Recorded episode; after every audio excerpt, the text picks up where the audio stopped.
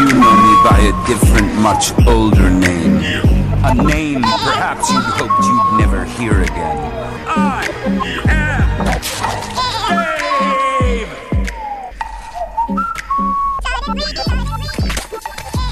Dave! Dave! Dave! Dave! Dave! Dave! This is an open letter, and I am the aforementioned Dave. Thanks for listening. Uh, we're going to have an interesting night tonight. We have a guest tonight. We haven't had a guest for a couple podcasts now, have we, Chad? We haven't had a couple podcasts in a while. We no, we haven't. Well, the last one was just you and I talking about the uh, the kneeling at the national anthem, so that wasn't too long. Yeah, ago. we had a couple phone guests though. Yeah, we did. We did surprise phone guests, so that went pretty well. And we missed one of our core members of the podcast last time, and that is my lovely wife Carol, and she is with us tonight. Hello. there you go. She got you got hello from Carol, so there it is. So she and I are going to be sharing a mic tonight, and we have a guest. His name is Paul Holford. Paul, can you say hi to everyone? Hey everyone, Have you ever been on a podcast before, Paul? I have not. Well, there you the go. first. All right. Well, we're glad to have you. And we like to start every episode off with the same thing. And it's a little portion we like to call off the cuff. And what, what that means is I've literally thought of a question on the way here tonight in the car. And this is the question I have for everybody. Wait, you mean you weren't paying attention to me? Well, it was in between you what you were saying. That's all. So I was paying attention to you, but I I'm learning to multitask through from learning from you. Men don't multitask. Shush. You're not helping. Yeah, it was. Chad is bored. Well, I think it's more referencing that I wasn't listening to you, I think. Was that it? No, No, you're just bored. no, I, I was just like this conversation's going nowhere. Oh, wow. You get bored easily. That's too bad. So uh, So anyway, here's the off the cuff question is I want to know what your favorite game to play was when you were a child. One of one of your favorites. So when you were a little kid, what were one of the games that you love to play? And if you can, tell me why. Anyone got an answer? Chad, what you got? I don't have one, but I will tell you one thing: I'm extremely disappointed in. Very disappointed in the fact that Candyland no longer has the molasses swamp. What are you talking about? Candyland does not have the molasses swamp anymore. How do you know this? because my son has Candyland and we play it, and it's like, well, you got to be careful not to get stuck in the molasses swamp. There's no molasses swamp. Paul, can you believe it? Are you outraged? I am outraged that he still plays Candyland. he has he has he plays it with his son. His son is 18, but other than you know, It's not like I have the Candyland app. is there a Candyland app? There probably is. There probably is. Well, You he know, I'm knew gonna there, look it he up. knew there was. He says, "At least I don't have it." That's well. oh yeah, You, you My sounded wording. you sounded confident there. Carol, I do you did. have an answer for us? I do. It would have to be Scrabble because we had the old version that had wooden tiles, and I managed to memorize what the wood grain o- was of the high point letters. So I could always get those high point letters when I wanted them. Isn't that well? Did you just have them laid out then, or were you going into the bag and going reaching in the bag, or were they kind of laid out? We didn't have a bag. This was a very old version of it. They were just laid out on the table. Yes, because bags are such a new invention, right? There's, I didn't have bags before the the '60s. Well, you're not that old. So anyway, um, Uh, for the record, there is a Candyland board game app. Of course there is, and you have now downloaded it, right? Oh, No, no, Okay. no. Um, Paul, how about you? I can't think of a game I enjoyed playing back then, but I have really enjoyed playing Connect Four with my four-year-old recently. Okay, well that that that works. That works. Yeah. When I was a kid, um, I used to like to play a game called Kick the Can, and oh, back in the day. back in the day, and when you could go into other people's yards and not uh, get yelled at or have the cops called on you. So we would wait until the in the summertime was the best time. So you'd wait till about nine thirty because it had to start just getting dark to play, and you'd have a can in someone's yard, and it was always jo- someone's job to guard the can, and you tried to try to kick the can, and the person could go out and capture other people and you could rescue someone by coming and kick the can before they tapped you. But if they tapped you, then you were captured by them. So this was in black and white. it was. There was no color back then.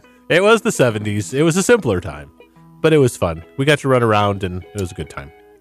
But you could never, you had to have at least five or si- six kids playing or it wasn't that much fun. I I have a question for Paul that will tell me something about him. Oh no. Do you try to beat your four year old at Connect Four, or do you let him win? Oh, I don't let him win. He cries. I make my four-year-old cry. I, um, you ever, so Chad, when you're playing Candyland with your son, do you cheat? Or no, I don't have uh, to. Oh, really? Cor- The cards never go in my favor. David always cheated. I I did cheat a little bit because do you, d- and we will get to the point here in a minute. Do you remember? Do they still have Plumpy in Candyland? No. Because you draw the card, right? You draw the color, and then you go to the space where the color is. Right. And then if you draw a character, you get to go where the character is. There are no characters. What?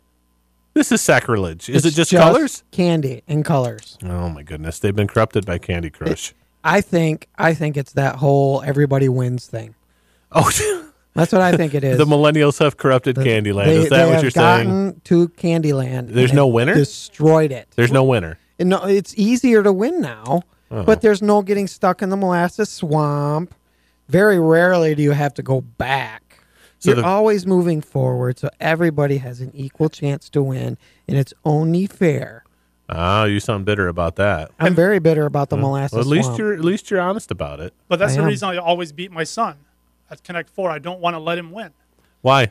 Because you don't want him to get a trophy. Is that kind of a thing? Yeah, I don't want him to get a trophy for playing Connect Four. He has to actually beat me to win. so when do you think that's going to happen? Probably next year. Oh wow! So apparently either you're not very good at Connect Four, or maybe he is just some type of savant. Um, he has his mother's genes in him, which is good. Oh, nice. Okay. Well, all right. we'll wrap that segment up of off the cuff. We'll check that off the list. Tonight's going to be an interesting conversation because I met Paul about oh boy, about a year ago. Yeah. through a mutual mutual friend, Daniel Coons, who's been on the podcast as well. Sorry, I had Daniel on before you. Sorry, you asked me first, probably. I think I'm sure I did. Um, so you have you're a pastor now, Yes. and where are you a pastor? I am the pastor at the First Congregational Church in Belding, Michigan. All right, how long have you been the pastor there? Um, just under six years. They haven't kicked me out yet. Nice, nice. Are you afraid that they're going to kick you out anytime soon? Um, you know, I've said some crazy things, and people have liked me enough not to kick me out. So no, I'm not not too fearful. so what, uh, like, what are some of the crazy things that you've said, just out of curiosity? Can I? I don't know if I can say them on the podcast. I mean, who listens to this? I mean, Well, we try Children? to keep it family. Well, we we've had some pretty adult topics, but we are using a Christian station, so we stay away from profanity and things like that. well, that's one of the ones that almost got me fired. Oh, oh, you almost literally almost got fired. Well, I wouldn't say almost got fired. It was um, and people weren't too happy. I see, I see. Yeah. So what uh, what was the need of you for using profanity in a sermon? Were you were you pulling a uh, um, Tony Campolo? No, I was pulling uh, this in the Greek. Scubala means and I Oh, I know what said- that means. Yeah, dog uh, poop. Yeah, the farmers enjoyed it. I bet they did. So you've been a pastor for about six years. Where'd you go to college? Um, I went to Trinity in Newburgh, Indiana, and I did just finish some work at Princeton. oh, from Princeton. Yeah. That's pretty uh, prestigious. Uh, eh, they let me in, so how prestigious can it be? Well, uh, well, may- maybe it made you more prestigious then. Maybe that's the situation. Carol almost got to go to uh, is it Northwestern was one of the colleges she got accepted to. Was there another one, or is that the that was the main kind of cool one? Well, I can't hear you. I have headphones on. Yeah, I got accepted at several universities. That's because you're really smart.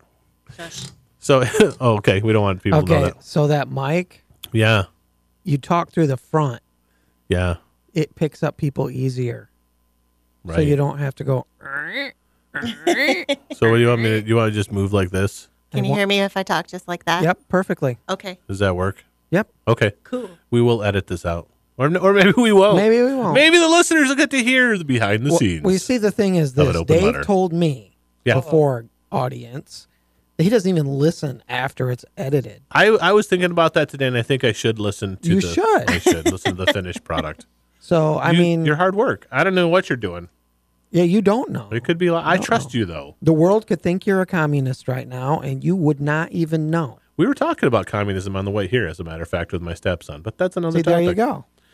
So, I'm uh, going to edit everything out but that. good, good, good, good. That you can do lots of fun things, Chad. All right, Paul. So you have an idea probably we've talked a little bit you probably have an idea of what i want to talk about with you tonight right Yeah, I do. Addiction. Heroin. addiction heroin addiction so we're going to just let the cat out of the bag right now is not to be rude but we have a very rare uh, kind of uh, person here we have a pastor who is a former heroin addict That we do. And unfortunately, people don't usually come out the other side of heroin addiction. I actually had did a funeral for somebody about a month ago for a heroin overdose. really wow So, yeah. Let me start with this. How big of a problem is heroin in Western Michigan? It's a huge dish. It's a huge issue. It's an issue that I believe people don't fully understand. He's moving the microphone on me.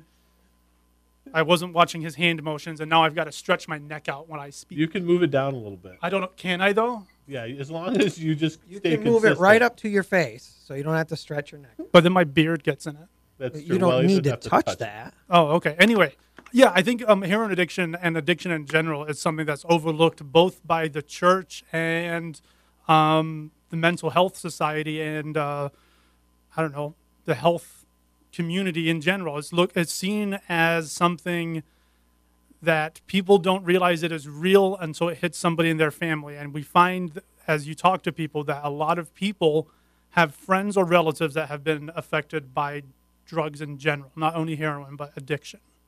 So let me ask you this: Uh, Do you think that heroin, because there's obviously a lot of different types of drugs you can be addicted to, but do you believe that heroin addiction is more overlooked than other addictions by the church?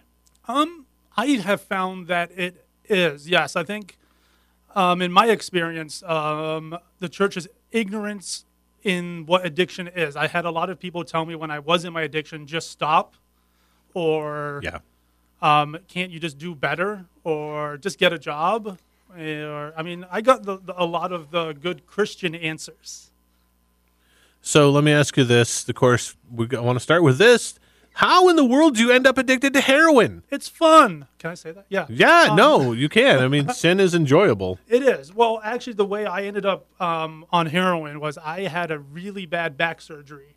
In, and I have my dates here to make sure I get them all right. In 2005, I had a back surgery and I was prescribed opioids.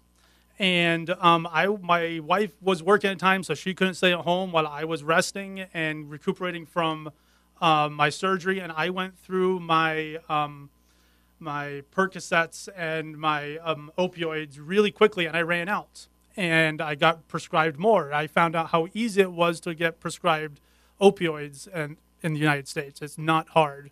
Um, and then after that, finding out that um, once they stopped trying to prescribe it for me, it was cheaper and easier to find it on the street.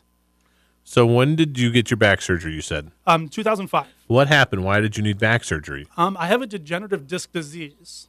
So Oh. I have had two back surgeries, and I actually went to the doctor on Tuesday to find out if I need a third, which they said not yet, which is good news. Okay, but there is another one coming. Yes, ultimately a fusion will come and all that fun stuff. So when did they give you an idea of when you think you're going to get the third back surgery? Um, they told me three years ago anytime, and I've just been avoiding going to the doctor.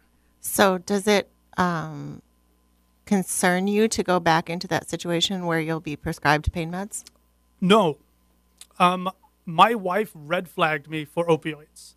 On my medical records, it says I'm deathly allergic to them, like a peanut allergy, which is kind of true.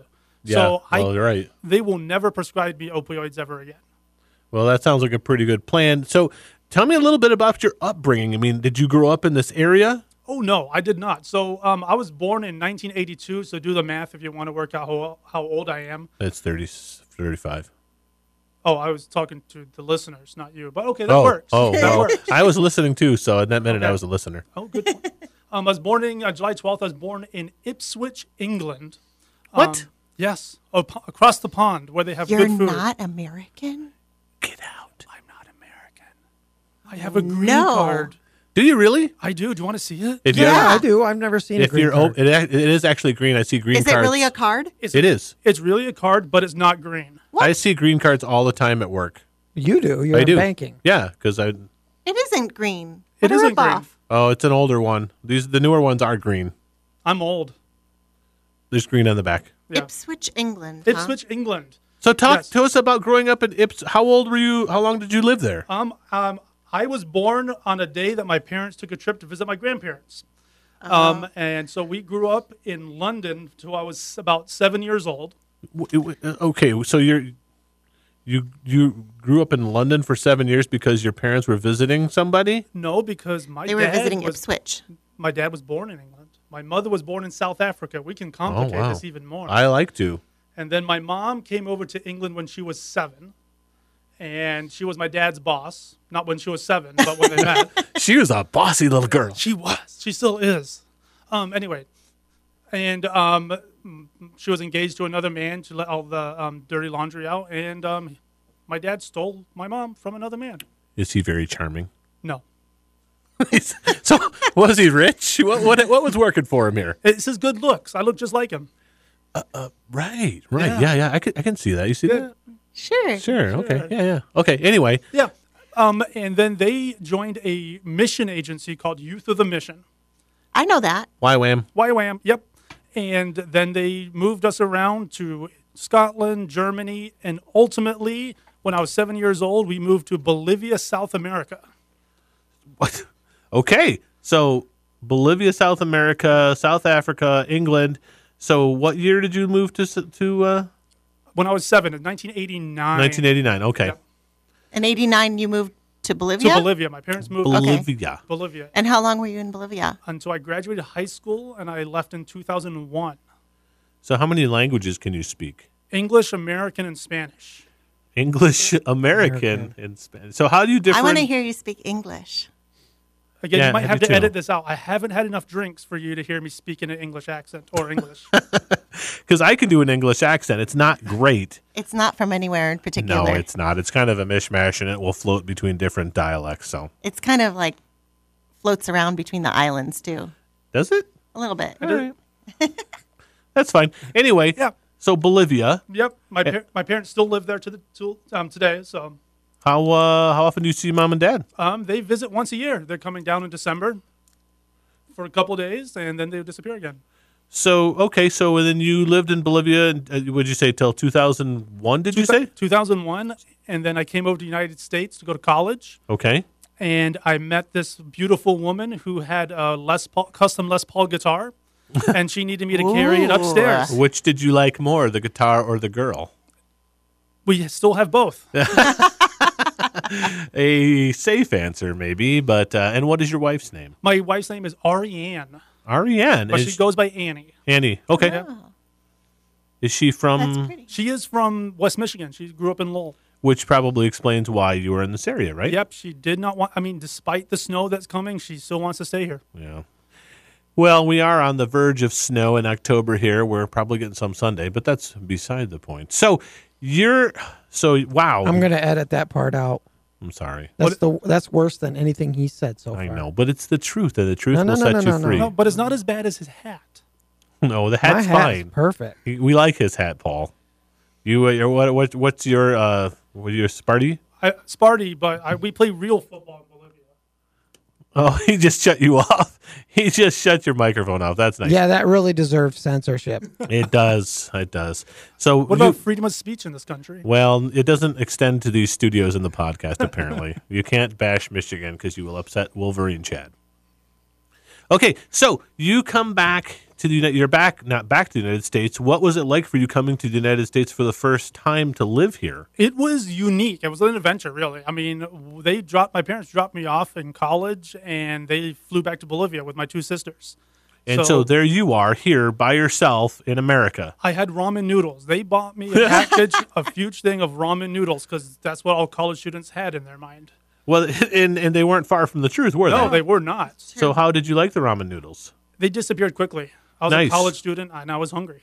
When did you become aware that you had this back issue? Um, not until about 2000 and, f- uh, 2004. I was- 2004. I okay. was having some bad leg cramps and stuff like that, and they kept thinking I had pulled muscles in my legs.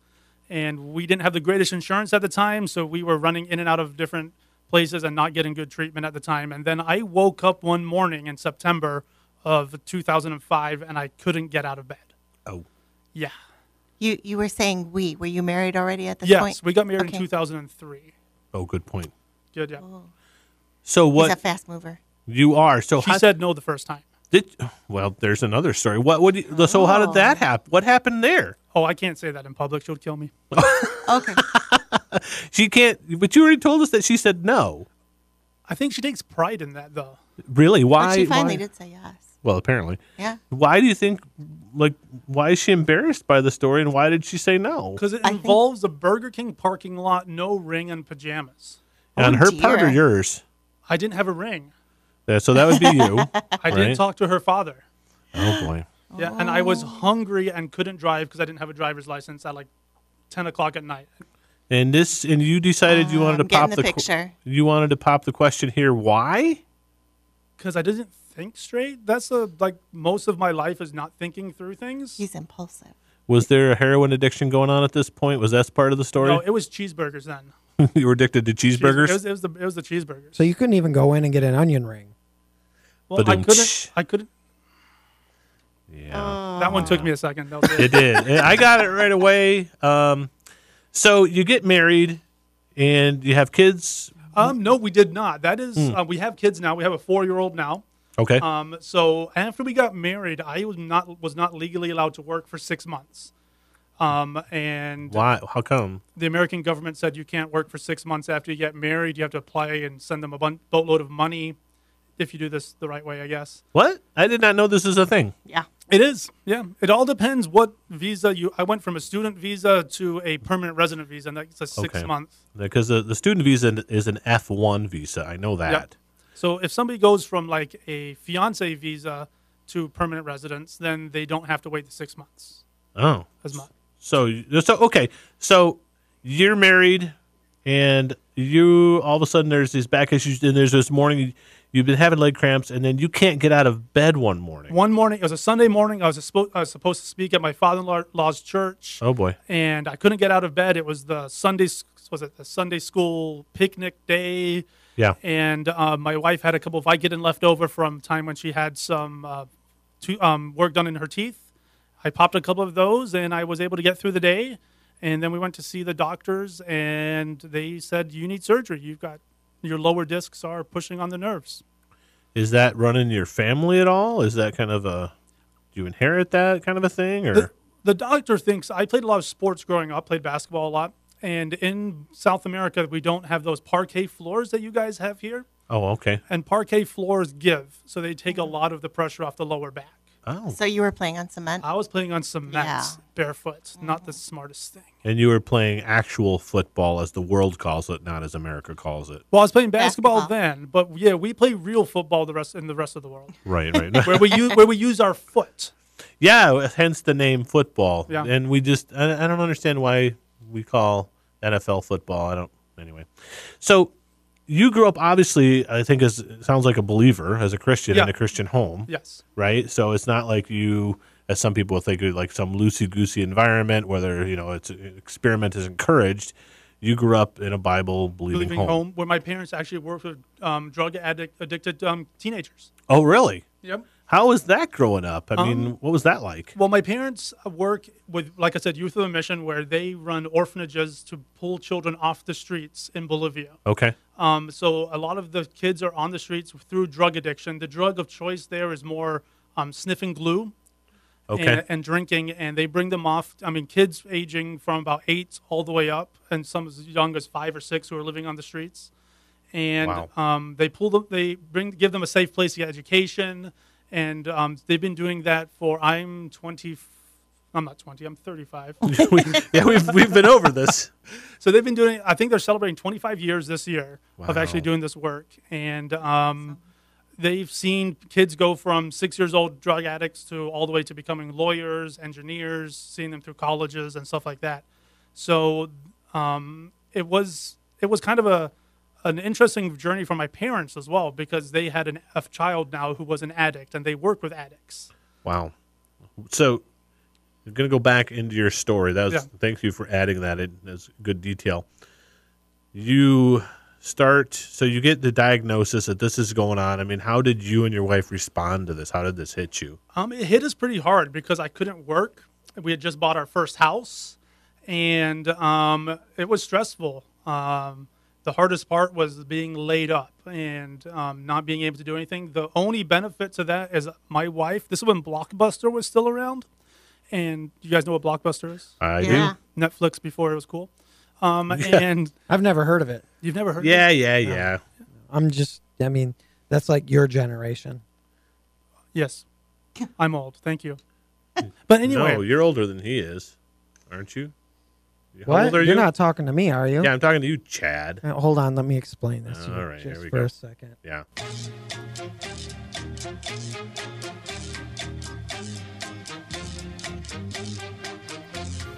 Okay. so Did at, you block, get that? at Blockbuster. Yeah. Yeah. What was that? that was he was explaining it to us. But he was playing music, so it Uh-huh. was Let like me a- let me explain it to her. All right, here we go.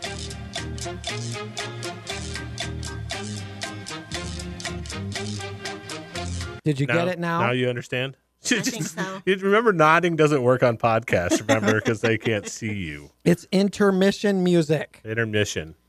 Uh, all right, where were we? I got distracted. So Blockbuster. Yes. Blockbuster video. She went and rented me all the seasons of 24. Oh, nice. So I got to lay on the ca- on the floor of our house and watch 24, Okay. which yeah, wasn't the best time of my life. No, I don't imagine it was because it's not even that great of a show. It's it's pretty good. It is when you're in pain. Is it? really? Most things are good when you're in pain. Just about anything. Just is to watchable distract when yeah, you're just a doing it. distraction. So you're watching 24, you're kind of trying to cope with this pain, insurance isn't very good, and you start so when was the first when did you first start the opioids? Um, I, right after my surgery, they were prescribed, and I went through them like candy. Um, and I was finding out the best way for me to um, get the get the high quick or get rid of the pain as fast after surgery was also to chew them up instead of just take them. Gross. Yeah, it's that not- doesn't taste good. You sound like you're speaking from experience. Well, I uh, may have had a few surgeries in my life, She's like had a about few. nine. yeah, she was addicted to crack though, not the cocaine. Oh, no, no, I'm kidding. She was not, but she's had her share of medication, Yeah. so I'm sure you must. Did you try that one time? Did you chew one up? um, It's okay, we won't judge you. You've had a lot of medication in your life, I know. I have. And and then I mean it, it just progressed to they stopped prescribing me more and I had to find it from somewhere else. And it moved away from trying to get rid of pain to kind of dealing with depression and trying to get rid of other issues that I wasn't willing to deal with personally at that time. So were you working? Were you trying to work during this time? Did you have a job? I did not. No. Okay, so you're unemployed, and were you still? You weren't in your ban anymore, right? You were past the six month window. Yes, I was past the six, but this was year. This was about three years after that six month ban. So I had actually taught at a local Christian high school for two years before this, Uh-huh. and I taught Bible and Spanish there for a couple of years. And then is the, the after the second year there is that during that summer when the back started really killing me, and then in September when I s- when I had the surgery, and I didn't go back for the third year of Okay. teaching. Okay, so you're laid up, and so how, the prescription's running out, and you know the prescription's going to run Yeah. out, right? And are you starting to panic at this point? I am because I'm while I'm thinking in my mind that the pain is still there, I'm missing out on um, the relief that I thought I was getting. It's a very interesting feeling, the idea of getting high, with- specifically with something like heroin, where it's it's a kind of a downer at the same time. It really makes problems disappear um, temporarily. It has that it gives that feeling, Right. and being unemployed, not being able to work, bills piling up, um, my back killing me, and still after the surgery, I I turned to something that I thought would give me relief, and it kind of destroyed my life in the present moment. So you said in a minute, a, a second ago, that I want to I want to touch back on this. You said that it was relieving. You thought it was relieving the pain you were having, which makes me sounds like that's a little bit of a loaded comment. What did you mean by that? that I was not in as much pain as I thought I was in after the surgery. I kept, I, I think the third time I went back to get my refill, I wasn't doing it because of pain. Now, I I know that sometimes when you're taking pain meds, like I've often had rebound pain. Um, does do opioids create that effect too, where when you stop taking it, then you do have pain? Mm-hmm. Then you do feel like you have some form of pain. It's Okay. probably nothing compared to the pain you had originally. Right. But there's this feeling that if I don't take this medication, I will Sure. still be in pain. Yeah. So, does you think that the body or does the brain, because of you start to get addicted to these to these painkillers, it creates a false sense of pain to try to get you or trick you into taking or getting more drugs? I think for me personally, I use the excuse of pain to escape other things ultimately because Okay. because I was unemployed because um, I wasn't satisfied with where I was in life, and I mean th- a lot of this is a s was a spiritual journey for me more than um, as well, and I I was finding. Um, I used theology in this moment also to explain why I was doing things. It was I was Yeah. twisted. I, Okay. I, I Calvin was my friend during this time because I had no free will. Oh. Yeah. Oh, oh, okay. Yeah. Calvin's good for people with addictions. Because it's like this is all preordained, right? I mean, this Yeah. is supposed to happen. This was It's part pre- of the plan. Oh, It's part of the plan. Something greater is going to come out of this. I've and heard my this wife's- story before. Yeah, So, you're using. So, when did you? How was your marriage doing at this time? um, it was it was um stressful. It was stressful from the standpoint that um, my wife also didn't have a full time job at the time. She was substitute teaching in the Grand Rapids area, Okay. and um, w- the marriage wasn't good. I mean, we we were married, if you know what I mean. Right. No, I understand. Is Yeah. It, was it more like a roommate thing? You just kind of living together because we got married and we don't necessarily want not want to be married, but we're just kind of surviving. We're surviving. That was a great. way to- We're surviving, but she also took on the role of caretaker. of Okay. caretaker because I dragged this out longer than it should have gone, and I, and so she she embraced that role for a while Why do you think you dragged it on longer than it should have gone? um, because I wanted the drugs. Right. But why? and, Like, how did that scenario happen? Why do you think that was like? Do you have an idea of like why you? Because obviously a lot of people go through this, don't experience that. So why do you think you fell into this? I, f- I think I fell into this because I was dissatisfied with where I was in life. I was not happy, and this was my out. Um, the back was the the was an issue, but ultimately the thing that I found out through my addiction was I was not satisfied where I was in life, and my way of escaping that was not trying to make my life better, but trying to escape everything else. So, in using kind of a twisted view of scripture and uh, the Calvinistic theology to kind of justify what you were doing. Oh, definitely. So, where did you want to be? You weren't satisfied with what you had. What did you want? Um, I wanted to be um, what's I don't know how to put this. I wanted to be known. Okay, in what way? In what way? I am. Yeah. The, Because Well, there's lots yeah. of different. I mean, what in, in for being speaking or writing or Um, talking? you know, sports. I played basketball growing up a lot. And- Oh. And, um, one of the th- reasons that I stopped playing was um, just I had a knee injury in high school, and um, that kind of put an end to that. And I, in discussions with my wife and family, I found that that has been the th- the one thing where I've like I've always wanted to do this, and I never did. And um, I mean, people who play professional sports are one in a million. I'm not that one in a million, but I always Right. had that. When you're a teenager, or you're a kid, you're like, I could have done something yeah, maybe just maybe I just could do it. maybe if the yeah. right person saw me at the right time at the right game it would have been perfect Yeah, I understand that.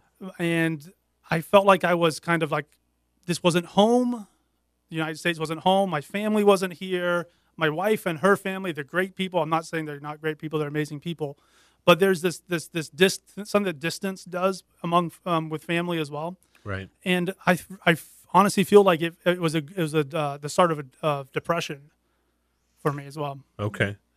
So, wow. When? d- So you you're done with the painkillers. yep were you able to milk you said you were able to milk that out for a little while Yeah, because you could- you I was able Yeah. to I was able to find narcotics outside of the medical field.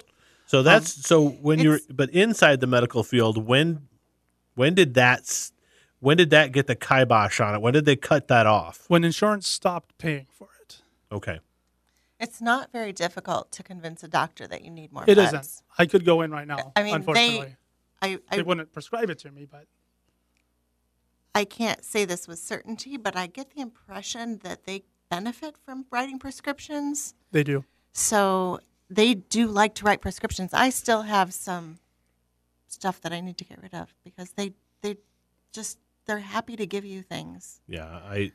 So let me ask you this, Paul. Um, you said they wouldn't prescribe it, but you could still get it. Yes. Explain that for me. Um, I don't know if the statute of limitations is past some of this, but we'll go there anyway. Okay. Um, pharmacies um, prescribe opioids to pe- people, sometimes older people. Older people are unfortunately easy to mug and rob and steal from. Not my greatest moment in life. I'm just going to be honest there, but this is about a story of redemption. And to have a story of redemption, you need to know how far you fell. You need to know the depths, absolutely. So you you're cut off, Yep. and you're not able. To, so what did that sound like? Feel like when you're? I mean, was there a doctor or someone who said to you, Paul, you're not getting anymore? Um, yeah, my the, my surgeon said you're done, you're cut off. We're just going to use physical therapy, and here's some like Motrin. Have fun. Motrin, and Yeah. that pretty much that was not even close. No, it was not close at all, and I think it was within like two days of that that I was actively going out trying to find something else. two days, and and where were you living at this time? Um, n- northeast side of Grand Rapids. So when did you start to get concerned about what was happening and and how the control this was starting to have over you? When I took out credit cards and was go- was going to cash machines and taking out cash, that's when I became concerned. And the the all, So that's a little farther down the road than the story, the part of the story we're in right now. not much further. That's a couple months down the road from where we were. So we were. th- two days after you're like, I'm out of meds. Was it I'm out of meds or I'm not getting any I'm not more meds? getting meds. Okay, so you're planning ahead. oh yes, you had yes. So you go and you rob somebody, you mugged somebody. mug is a is a strong word because there was no Well, it's a word- violence. it's a but word you used. But um, I moved quickly. I moved very quickly with her purse. Um, so you stole an old lady's purse so that you hoping there would be medication in it. knowing you, I was at the pharmacy watching oh, what oh, people oh. are getting prescribed, Wow. and yeah. We- So you kind of you thought this is well, this is very premeditated. Oh, it is. Yeah, There, and there- um, there's nothing like spontaneous about this. How did you come up with this idea? I mean, it's not not that it's rocket science to figure this out that sick people go to the pharmacy to get drugs. Well, it's where I got them originally. So you go and you stake out the local pharmacy, waiting until. I mean, how did you know what they were getting? If you stand by the, uh, this is not like 101 how to steal drugs from old ladies. Yes, in case anyone wants a primer on this, here it is. Um, you you just if you're in the line with people and you can see what they're getting, you can hear what the discussions are. If you're close enough, Right. you d- you just have to be annoyingly depraved. No, absolutely. So you're you know you're not a small guy. You're not like a s- big guy or anything, but you're kind of a big guy. Yeah. You know, and you got the beard, and you know I, I could see where you know if especially if you're talking about that depraved state of mind, I, I would think maybe you might have looked a little creepy. I do. I mean, I did. too.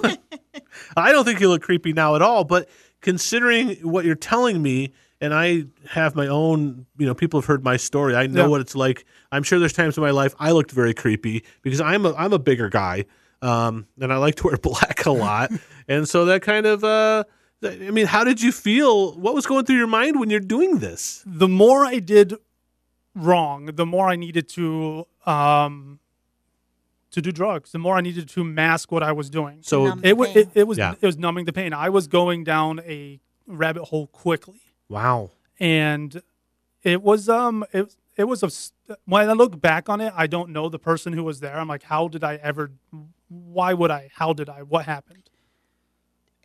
During this time, besides your wife, did you have any close friends around? Did, was there anyone that noticed something was going wrong? that No, not tried really. to say something or no. Not at all. No. And um, so you were pretty isolated. I was pretty isolated. Um, I was very good at manipulating my wife. Mm. Um, at telling her everything was okay, that I'm going out to look for jobs. oh boy, And when you're going out to look for jobs, you are taking cash out of a cash machine and buying stuff to pawn to buy stuff.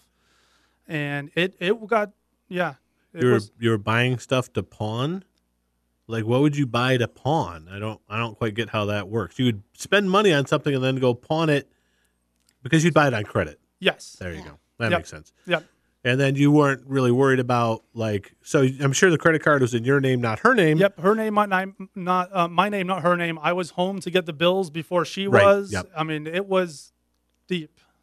So how long did all this? So well, let me ask you this. I'm going to back up. Yeah. So you're s- how many times did you steal medication from old people? I don't know. So it was a number of times. It's a number of times, yes, because once you start going down the one pill isn't enough, two pills are not enough. They get 20 pills. I could go through 20 pills quickly. So talk to me about well, first off, how off, how quickly would you go through twenty pills? Oh gosh, I don't know. A day, couple days maybe at the most. Okay, was it discernible to your wife that you were on something? No, because she was working so much because I wasn't working that she Okay. would get up, go to work, come home, go to bed, get up, go to work.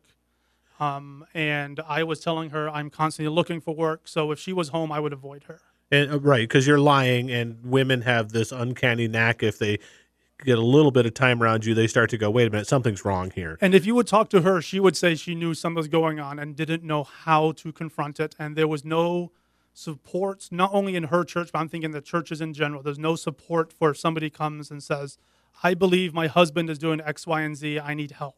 So what? How long is it a period of time that you're stealing uh, medication from the elderly? Probably a month, month and a half. And so you're going to different pharmacies, probably try not to go to the same ones. Oh, definitely, yes. Yeah, because that wouldn't make sense. And so No. you never you never got caught doing that. I didn't. I, I have no idea why wow. because I did some stupid things. well, more stupid than stealing medicine from old people? Like, what do you mean? No, I mean, that's the stupid thing. Well, Like, that's yeah. stupid, but I, But, didn't, I mean, I, but- didn't know if there's and something not more. getting- and not getting caught, I don't know how I didn't get caught. I Okay. mean, I wasn't actively not trying to get caught. Were you pretty fast? back in the day? You had to be faster than the old person, and that probably Well, wasn't that- hard. That wasn't hard. and then, yeah. I mean, did you ever see the looks on their faces or anything when this happened, or you just kind of grabbed and ran? I and, grabbed and ran, and I think I had to dehumanize. Of course. You have to dehumanize a victim, or else you. But in doing that, I did have remorse, and I kept taking, and then I was trying to stuff the remorse down by using more, which is Right. it got too much, and that's where I went from an opioid to heroin. So that's the next to- thing I want to talk about. There gets to the point where you're like, I, so what? Why did you stop stealing from old people and decided I'm going to try King H as they call it? It's easier, less. It's, how it's could not you- as dangerous. but it, so you were still doing the credit card thing. that's when I was doing. That's how I got the money for heroin was through the credit card thing. Okay, so the, the credit card thing was to buy heroin. That really because stealing the prescription drugs, you didn't need cash for I that, did not right? need cash. but so what? Why? Just because the pills weren't working for you anymore? No, because it was easier to. It was less work to take money out and buy stuff and pawn it and go to a drug dealer than it was to steal from old people. How do you find a drug dealer? Once again, you can find a lot of stuff on the internet. Um, Craigslist. I mean, what? you- oh yes. Um, I they, they did an article recently in the Grand um, Greenville Daily News where I pulled up my computer every now and then. If you search the right keywords in Craigslist, you will find what you are looking for. Wow, that's I didn't know that. Craigslist is the source of a lot of creepy stuff. It is. And the thing is, once you, you only have to find it once. And once you found it once, you have a friend for life. Well, not a friend, but a dealer. Yeah. I can attest to that because um, when I had when after I had gotten in my car accident, now I don't like people touching me, but I felt so much in pain that I wanted a massage, and so I checked Craigslist, and I'm like, I don't trust It these. may be a little bit No. sketchy yeah, it's like, oh yeah, I'm giving massages in a hotel, in a You should hotel. probably yeah. go to like a No, chiropractor's no. office. for Yeah, but they're more massage. expensive. right. You wanted to drop Yeah. forty dollars or So- twenty dollars. Uh, and so I just elected to buy one of those stupid things from Meyer. The little back massage, and the automatic one's probably a better idea than the Craigslist idea. Probably. Yeah, I- Yeah. I, like this side of jail better than that. As well, you should, from what I've heard. So, w- tell me about the first time you buy heroin. I want to hear about this. I was nervous. I was Oh, yeah. scared out of my mind. I had no idea what I was doing or even how to do it. And the old adage where it says the first one is free Yeah. is, is true. That's what I've heard, especially with heroin. It, it is. I went to some shady place on the south south side of town, and walked into somebody's house with cash. When Oh, you think, wow. when you're thinking of doing this, don't do it because you probably get mugged walking around with that kind of money. Mugged is a strong word. Okay, um, hurt, Okay, robbed. those And- are good words. And I sat in somebody's house on their couch, and they gave me my first hit of heroin. So what did they? I mean, I don't want to get too, but I, I'm curious here. Like, how did they do the? So So I, syringe, needle. um, Yeah. it was that. so I I feel like and I've said this before, but I think it's funny.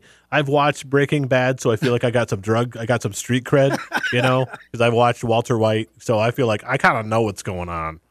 So you know, I know about the whole tapping that. It's, it's not glamorous. No, no, no. So were there other people in the home, or is it just there's you o- and this o- dude? Other people in the home. There are people in and out, and I I don't know how long I was in the home.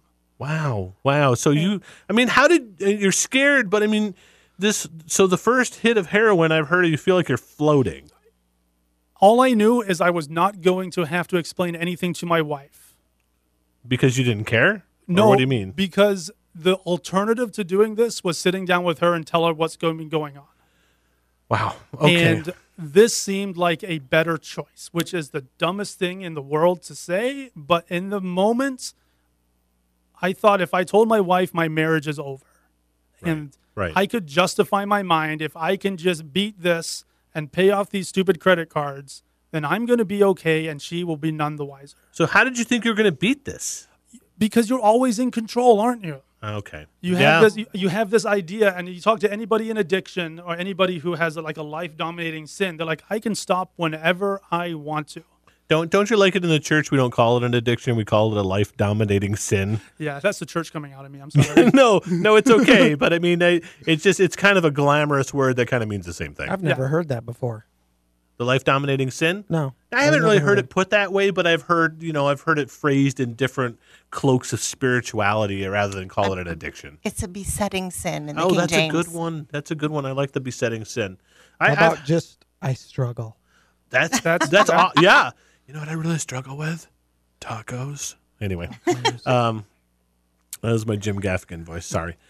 So how long uh, did this go on? You start this using went on for about heroin? eight months before the credit card bills she caught. what happened? You just Ow. couldn't. You couldn't keep the charade up. I couldn't keep it up. I couldn't keep the charade up. I mean, a long story short, the once she found out that the credit cards were there, my manipulation and lies turned into, well, uh, my identity has been stolen. Oh wow! people, okay. people have taken cards out in my name. Oh no! I'm I'm talking with the FBI about this. Oh, you might as well go there. and um, I, I did. I was, I could. It was awful, and it the, the it came to a head when my father-in-law came over and said, "I'm going to the FBI office with you, so we can talk to them." Uh, how did that feel? Was that because your wife suspected it was yes, lies? yeah. And I had said, I Okay. and I had said, I've set up an appointment, and you happen to be working that time, honey, so you can't come with me. And my father-in-law took the day off of work, came over to the house, picked me up, and said, "We're going." And the weight of the world fell down. Nice.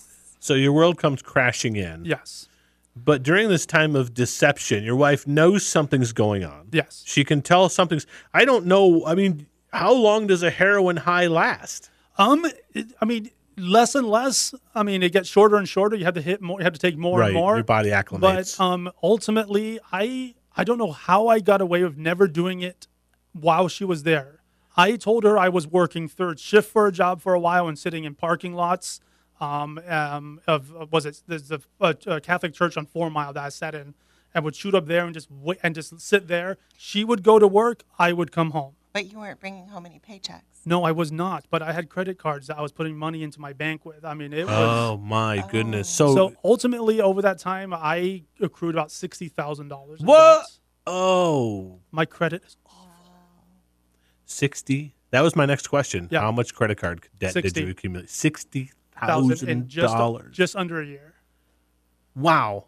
Wow. So so your world I want to jump at I want to jump back to the, the point of the story. Yeah, Um and so apparently you're getting pretty good at this at this point. You're kind of an I think expert. I think I'm an expert. I think I'm getting away with this. I think that this never gonna catch up to me. really. And and she knows something's going on like I said. Yep. And so she's got father-in-law cuz you you know you call in the dad to help because something's wrong with Paul. We don't know what. Yep. and then please walk us through and I, this will probably take a few minutes and that's okay i want you to walk us through all this crashing down and you confessing So I she, he comes into the house and he's like, "All right, let's get ready to go." And I try and pull the the agent just called. We don't need to go in today. He's busy with something else. And he says, Well, that's fine. We'll go down there and talk to somebody else anyway. And I was like, Well, you, maybe we'll wait for my wife to come along with us. That might be better. I'm sorry you took the day off of work. Maybe we'll go get breakfast together, kind of avoiding everything. And he said, No, we, this is it. We know something's wrong. We're either, either going to prove that you've been telling us the truth by going to the FBI or you tell us what's really going on. And I remember sitting in my couch, uncon- sobbing uncontrollably. And he goes, and he's, he, he says, It's going to be okay. We need to know what's going on. What's going on? What's going on? And even in that moment, I wanted to get out of the house, run away, jump in my Right, car, right. and go to my dealer Oh wow. and they in they did so my wife comes out and she doesn't go to work that day in the end because we are now dealing with this Right. and um, i don't think she spoke to me much that day No, I don't imagine she did. um, and i wasn't completely honest with them at all that day Right, of either, course not. because um, i had been so i made light of it i just said i've just been buying opioids Okay. and abusing pills right. Soft and- sell. The and soft sell. So and trying to make it sound like it's it's not my fault. It's my back. I I was really good at blaming everybody else. Okay. I was, it was my wife's fault because she wasn't home enough to help me with the pain. Right. It was my father-in-law's um, fault because he wasn't around enough to help support me when I needed the morals. And I I made it everybody's fault but mine. And they said, "Well, you need to go in for a detox." So I agreed to a detox, um, a three-day detox, which did absolutely nothing um, except give me the shakes. Yeah. Wow. Um, they dropped me off there, and they, my my in-laws paid for it out of pocket Wow. um, and they dropped me off and they said this is what he's in for how's he going to do and the nurse told them as soon as he leaves he's either going to find it again or he's going to find something else Right. Because they, And- they knew they they're professionals. yeah they know what's going on so i was there for three days i detoxed A- awful time in my life physically just going coming off that so quickly and within two days of leaving the detox i was using again Right. um, Back and back with your friend the dealer. back with my friend. And the hardest part for me was now trying to hide it because Right. they were suspicious already. Right. But they weren't suspicious of this, were they? I think they were, but I think they were wise enough to know. Oh, they weren't. su- They weren't suspicious that I was doing heroin. They were Right, suspicious that's I was what I going meant. back to pills. Right. Sure. Sure. Of course, they're. I'm sure they're thinking that and they're trying to make sure you don't, and then you got to kind of work around Yeah. and outsmart them. And so that went on for about another, I want to say three, maybe a month, month and a half. And um, I get caught again in a lie. Well, how? how what, was what was the lie? a, a bill showed up after I had told her I had no more credit cards out. This is all the information Oh, that no. you have. Here are all my cards. We've cut them up. I can't use them anymore. What I did they still think had- about? Did they know about the amount? Well, the amount was yes, they knew about the amounts, but Did that not freak them out? yes, but it's it's kind of let's just deal with this and get on. We, we'll, we'll, Oh, we'll, okay. we'll, we'll deal with this. We'll get it paid off. You'll get a job. Um, we will do everything in our power. We'll, we'll, ca- we called all the companies with the credit card companies and telling them this is how we're going to pay it off. We set up payment arrangements. Okay. I mean, I did all the right things in front of them, Right. Right. and to And took get out them, a different card at- behind I the know, back. and had more cards I had that more I didn't cards. tell them about. Okay. Oh. And then um, she found that, and she kicked me out of the house. Oh boy. She kicked me out of the house. It was roughly, I got the date here. It was roughly uh, beginning of April of uh, 2008. and there's no kids at this point, right? No kids. Okay. Thank God. there Yeah. were no kids. Yeah. Yeah. So she kicks me out of the house, and I'm walking downtown, and I'm calling. Um, I was going to call my dealer, and I now that I do know this, I think this is one of those like God moments, and I, I don't use that word lightly because Mm-hmm. I called a family friend who picked up the phone who happened to have a history with alcohol addiction themselves, and I said, "Hey, I'm coming over for a fix. I need help." And they said, Well, you're not coming to our house for a fix, but we'll come and help you. and I was like, Who is this? And they told me their name. I'm like, Oh, wrong number. I'm sorry. And she says, No, you stay where you are. My Annie, my wife, your wife has told us everything that's going on. Wow. They came, they picked me up, they threw me in their basement for a week. Whoa. Um, I don't know if you can legally do that, but I had a green card and was Wow. too scared to get deported. Um, Because you were doing some bad stuff. I was yeah, I was doing Yeah. stuff that would get me Wow. deported. Hopefully nobody from the immigrations listens to this. But um but um they throw me in the basement and my wife, unbeknownst to me, calls my father Oh, and says, "This is what's going on. Oh, boy. He, your son's addicted to pills. I've kicked him out. Come and deal with this." The other thing that I call a God moment in this in this instance is my father being working in um, with drugs and alcohol with teenagers attended a meeting in Miami in 1990 with and he had a business card from a gentleman called Alan Bobbitt. I mean, it was in 2000, and he had a business card from a gentleman called Alan Bobbitt, who ran a um, drug and alcohol rehab in Indiana. okay. And my dad called that gentleman in Indiana and said, "Will you take my son?" And my dad jumped on a plane from South America, flew all the way up to Michigan, Wow. pulled me out of my friend's basement and said, Yep, you're coming with us. We're taking you to rehab. This is a year of your life that we're going to work this out. So it was a year A year and three days. and three days. Oh, I counted. I'm sure you did. So what? What did you say to your dad? Wh- I mean, what's happening with you internally? What are you thinking when all this is going on? Internally, I want to run. But you can't. I can't, I have nowhere to go, right. which is what they say you have to get to the end of your rope. I mean, I could have gone to a dealer. I could have, I could have, I don't know why I didn't. Right. and I decided through my dad saying this is where you're going. My dad is a bigger person, bigger man physically than I am, a wiser man than I am, Right. and I said I'll give this a shot. So what were the first couple months like there? Hell, I mean, And, how long does it take for that to before you stop shaking and all the DTS or whatever they call it? probably about a week, week and a half. Um, but the, the the way this rehab works is um, it's part of Wheeler Mission, which is in Indianapolis, and you work. They work you. You work with the the um, homeless shelter. You are um, doing the laundry. You are working. I mean, it's it's, Right. it's not hey we're going to put you in a bed and hope for the better. So um, it and it, the, the way it progressed when I was there is you do three months of intensive um, therapy, counseling, and um, work, and then we go out in the middle of nowhere in Bloomington. This sounds like a cult, and it might be, but um, I have my wife still with me because of something like this Right. and um, you end up working in a pallet factory there to support it, and it's you don't pay. There was no fee for me to walk through those doors. Wow. And one of the things I found in West Michigan is there's nowhere like this. Everywhere wants money ahead of time, and they think that if you have one week clean, that you're good. Right. Sure. And um, I, to be honest, I was there for a year and three days, and I used two months after I left. Wow. So I, I was going to ask you during the rehab, was there a point where you th- you thought I'm I'm going to do this, I'm going to not use again, I'm going to be okay, I've got this thing beat. Did you ever? I made deals with my buddies there. I said, "We get out of here. We're gonna stay clean together. We're not gonna do okay. anything stupid." So you bought it. I mean, you bought in, and you're like, I'm in. I'm doing, I'm doing this. I, I've got this right. I, I'm not going to go. I mean, the whole writing letters, making amends, the whole actually looking at yourself and seeing the depravity of yourself and how far you had gone compared to where you should be. Right. And um, I came home and I still had that that depression. That I came home on who's going to employ somebody who has a year gap in their employment. And when, you, when you explain it to them, you're like, I was in rehab. Yeah. That Yeah. doesn't go over well. So what, do you, what do you mean I can't work with the uh, middle schoolers? yeah, exactly. I won't bring anything in. I swear. So you you go you're out two months and you use again. Yes.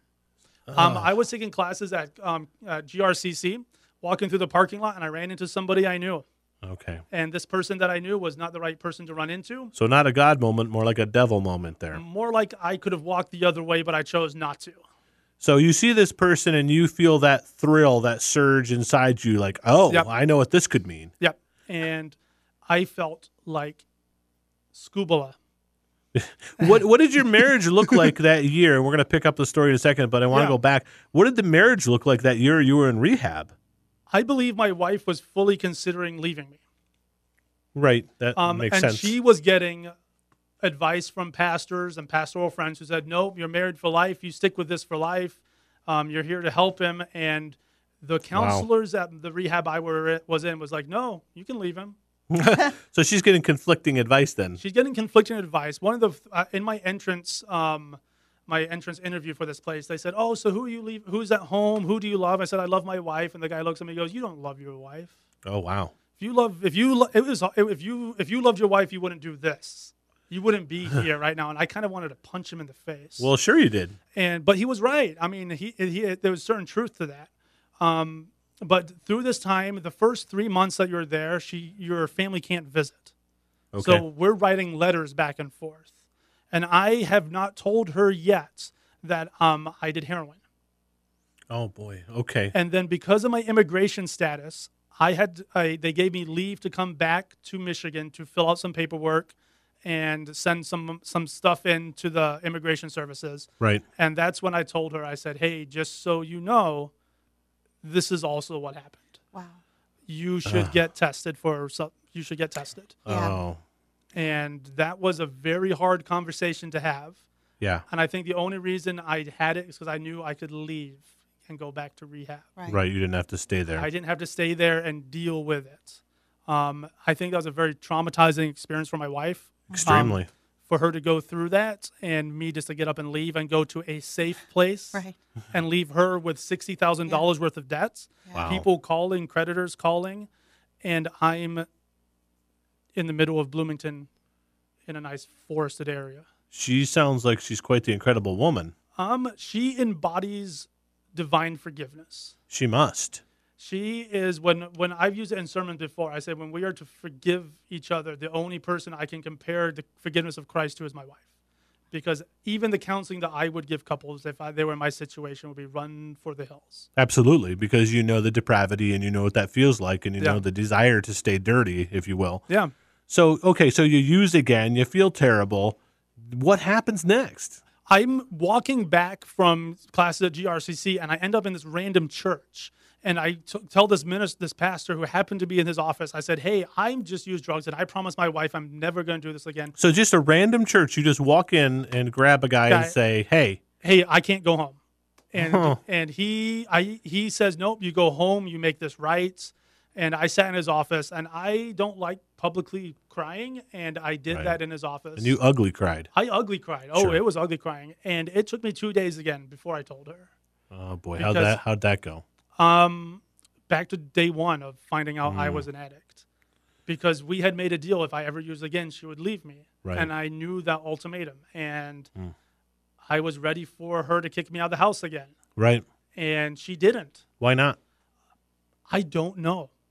She was pissed. Why certainly. I was on the couch. Um, but she has this amazing grace about her where she wants to work through it. Right. Um, and because I think we didn't have the children, have a child at that moment, um, she thought, hey, what the hell? Let's give him one more chance. Wow. So, did you use again after that? I have not used since.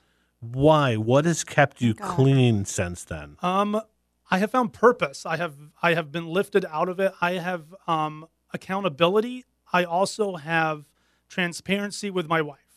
That was one of the big things. Is even when I do something stupid now, hey honey, I did something stupid. How long has it been since you've been clean? Um, going on s- eight years. Uh, so on a scale of one to ten, one being, you know, I'm I'm not really tempted at all, and ten is like, you know, like I'm a step away from using. Where do you live? I live on the cusp of some days not even remembering that I did that, and other days thinking, oh my gosh, I'm about two steps away. Really? with back pain coming back, I had another Yeah. back surgery in Mm. that's 2010. Right? And the interesting thing with that is my dad and my mom flew all the way up to be with me during that surgery. And even though on my medical chart it says I am deathly allergic, I will die if I get opioids, Right. coming out of surgery, they were trying to give me opioids. Yeah.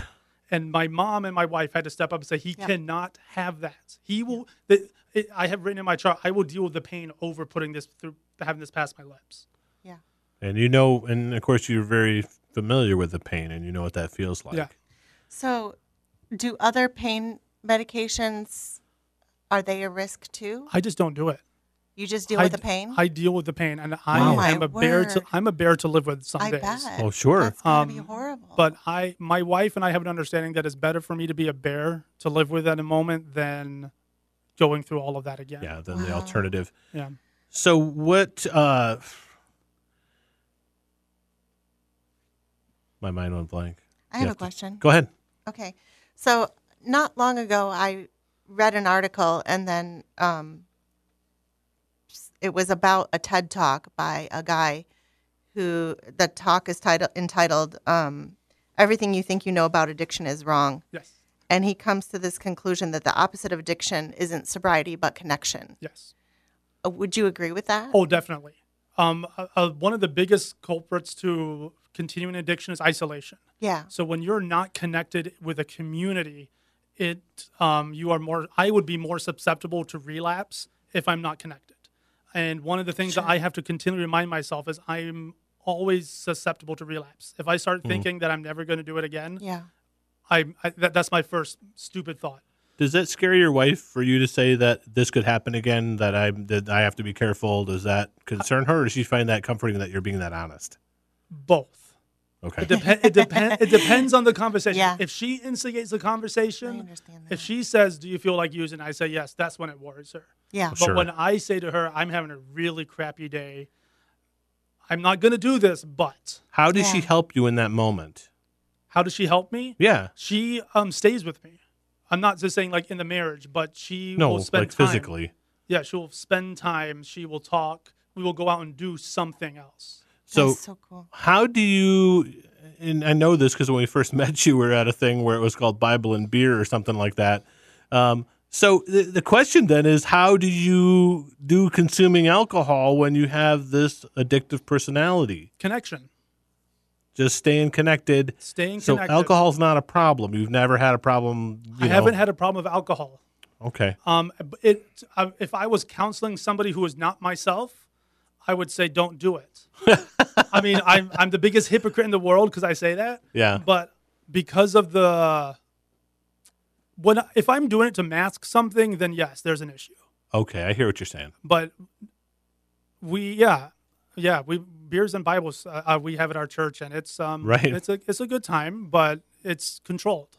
So does your wife? o- What your wife's okay with drinking? You're drinking. That's not. That doesn't concern her at all. She doesn't drink, so I always have a designated driver for one. Well, that's yeah. but um, it, it's something we talked through. It wasn't Okay. something like Didn't just happen. it wasn't like, hey, honey, we're doing beers and Bible. Oh, that sounds great. Go for it, you former addict. Yay.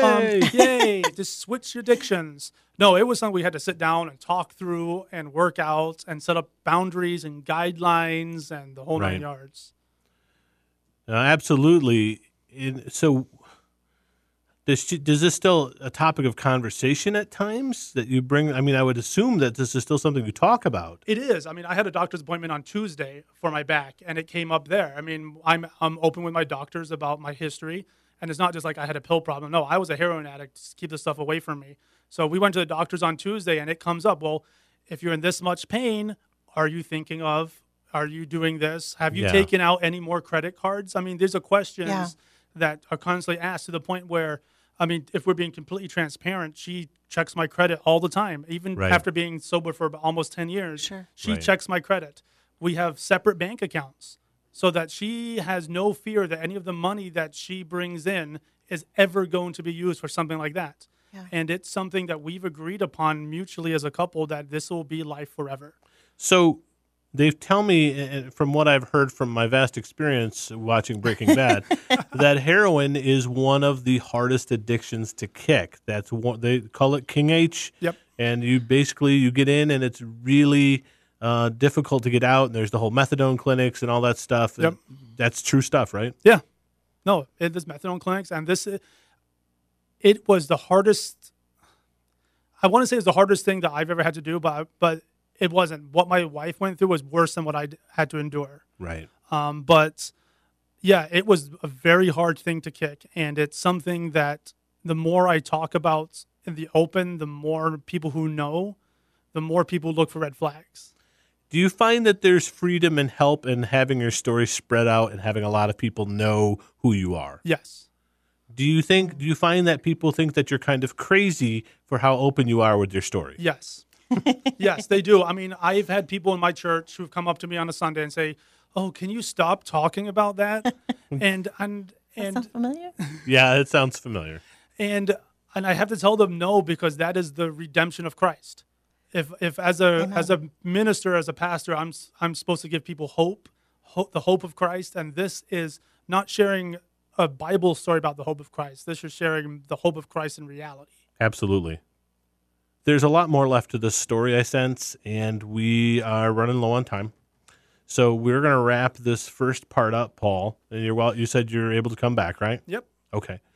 The thing that I'm really interested in now is I'm interested in how a former heroin addict becomes a pastor and what that conversation looks like, sounds like, and what church is insane enough to hire you. And you don't take that personally. I Oh no, know. not at all. And I would love to talk to your wife. Yeah, if you could bring your wife in, that would be, be so cool. awesome. I will sweet talk her. Yeah, sh- I know a lot of people. I talk to people to get them on the podcast, and there's people who are like, "That will never happen," She she might be one of them. and you're like, "There's no one here. No one's watching you." All right, Paul. We like to kind of end on an up note here. So for people who are out there and they're struggling with addictions, um, and, and we'll do this again next time too. But like, what would you like to just share about your story and kind of just for people listening right now? What would you like them to take away from this first part? I want them to take away that there is hope, there is light in the at the end of the dark tunnel, but they unfortunately in in the grand in the um, West Michigan area, there's not the h- help that is needed. So what they need to do is reach out to family. Don't worry about the shame and stigma that's attached to it. Um, if I had come clean months, half a year beforehand, this would have looked completely different um, and it's it's kind of saying there is hope, but we need to be honest with ourselves. So stop lying to yourself and get help. Yeah, yeah, and that's the hardest thing for people to do is to think they is to get the help. Yeah, and it is it is as bad as you fear it is, Yes. rather than trying to sugarcoat it and saying no, it's you know I'm okay, I got it under control. Um, I'm fine. yeah, yeah, yeah. No, I'm I know I'm you know I have you know tens of thousands of dollars of credit card debt, but we'll figure that out. Later, No, there's not a later. You have to deal with it now. deal with it now, and and speak, talk, talk, Yeah, Connect. connect. yeah. Yeah. All right. Well, we're going to wrap up this segment of an open letter. We appreciate you listening. Hopefully, uh, we can get you to tune in for next time. I think this has been a very interesting conversation. Learned a lot, especially going into this conversation, not really knowing much other than that Paul had been a heroin addict before and he's now a pastor. If you want to connect with us, we are on Facebook. It is an open letter. We have an email address. You can email us at an open letter to you. That's the number two uh, the letter U at gmail.com, an open letter to you. We are on iTunes. We would love, love, love if you would please write a review for us. That helps get the news out, spreads the words a little bit, makes our podcast a little more visible. Again, we're trying to be out here getting people to listen to talk about difficult topics, difficult things that the church doesn't either talk about well or just doesn't want to talk about at all. That's why we have guests like Paul on the podcast. So, again, thanks for listening. Uh, appreciate it. Tell your friends about us and have a good night or day or whatever.